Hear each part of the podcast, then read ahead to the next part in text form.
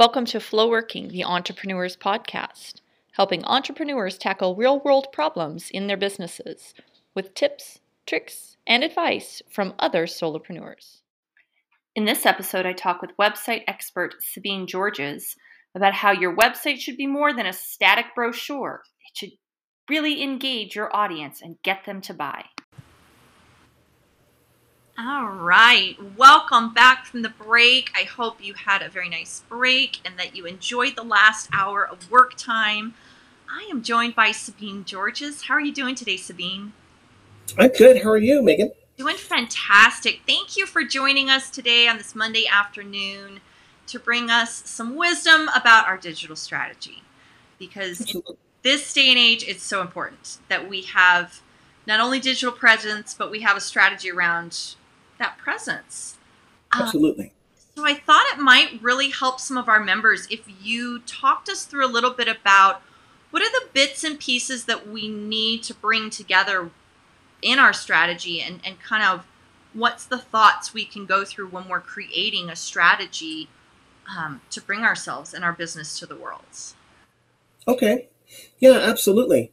So let's say that you started your business and you're getting all of the things in line. One of the questions that every business owner has to ask themselves is, how are you going to go to market? What are the channels that you are going to take advantage of? Um, are you going to be doing a lot of advertising? Is it going to be print advertising? Are you going to advertise in magazines or newspapers?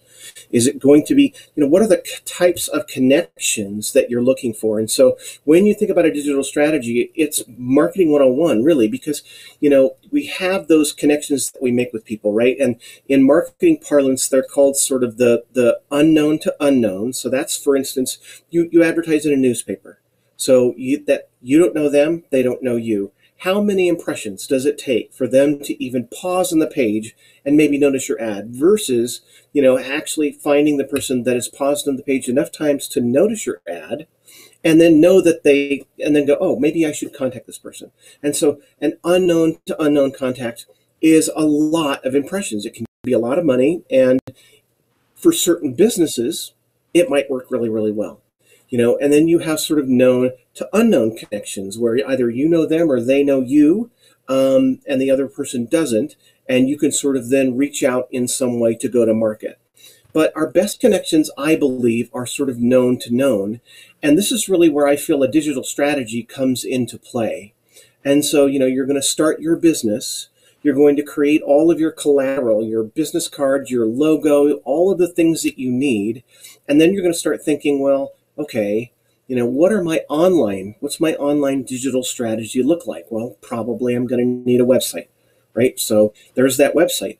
But, you know, a lot of people think that a website's just a, a fancy digital brochure, right? So we create it once, we put it out there, and then we don't update it for years and years maybe. Um, but that's not how websites work anymore. Our websites need to serve the bottom line of our business in some way. And so what is it that you want people to do once they hit your website? That's part of your digital strategy.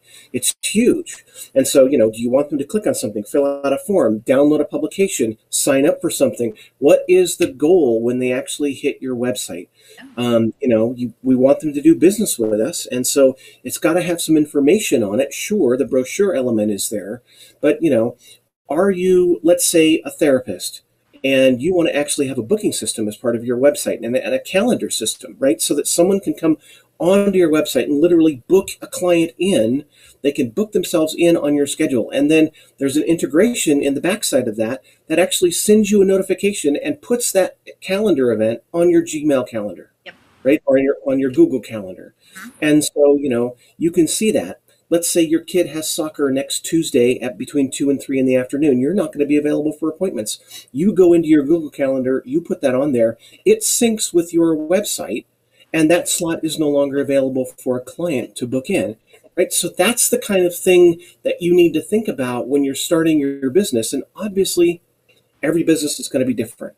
Every business is going to have their own thing, right? So an online therapist might have a different situation than, let's say, Um, an ice cream store yep. that is opening, that has a brick and mortar location that they need to let people know here are our hours. Maybe for them, they're updating a lot of things via their either Instagram or their Facebook. They're sharing that on their website. The website has kind of all of those basic information, but then it also probably has links to their Facebook feed, to their social media, so that people can get on there.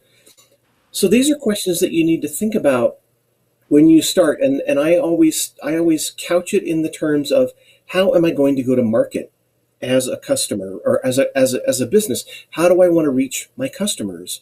And digital strategies are a huge part of that, right? People look companies up on the internet these days, usually before they do business with them. And I know that we've had this conversation before about having a Google My Business listing oh, yeah. and having that set up so that people can leave you reviews. And then how am I going to interact with that, right? So what are, how often am I going to get out to my Google profile listing and change up some photos, upload some photos? What am I going to do there?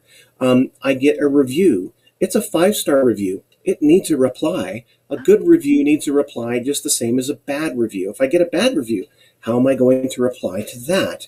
Um, every single interaction that someone has with you, you need to reach back out and make a touch on that client, right? And then finally, you have to think about social media. And so what social media channels are appropriate for my business? Am I the sort of business that will do really well with Instagram, right? Let's say that I'm a restaurant. I'm creating dishes every single day that are photo worthy. I can throw pictures out left and right and center and, you know, have no problem building and maintaining an Instagram following. Mm-hmm. I'm a chartered accountant. Perhaps that's not my channel. Maybe not. I'm trying to build instead, I'm trying to build credibility. I'm trying to build a knowledge base that people will come to me, because that is a business that relies on trust. Right? I need to know, if I'm going to an accountant or a C P A or a bookkeeper, that they know their stuff. And so how, as a C P A, an accountant, or a bookkeeper, then do I choose to go to market from a social media perspective? Well, I'm putting up posts that show my expertise. I'm putting up posts that build my credibility. I'm putting up posts that, you know, show that other people are trusting me mm-hmm. with their finances, with their business, with their things like that. And so So many businesses have very different models, and so you need to think through all of those when you're setting up a digital strategy. You know, what are the ways that I want to go to market, and how do my digital assets play into that? Yeah. Well, that's and that's so interesting, especially about the social media. We sometimes get into the have to be everywhere, and that's a, yeah. a little too much. I think it it almost I, waters down the message when you're not in the right place. I agree. You really do have to think about, what is my business appropriate for? You know, is it Twitter? Is it, you know, are you an influencer? You know, I want to, I want to do this sort of stuff. So Twitter is absolutely essential. Is it Facebook? Is it, you know, whatever it is, you know, Instagram, et cetera. Um, and so, you know, or am I doing TikTok? Or do I have a home-based business where I have an Etsy store? And what is the strategy for marketing an Etsy store? You know? Or do I have a, a home-based Lego business, mm-hmm. you know, where I'm selling old Lego kits and things like that, and I've got a huge following on eBay, um, and I'm doing Pinterest as my kind of primary channel to build a following. And so you really have to kind of think about those things, and where do you want to go to market with your company from all of those channels.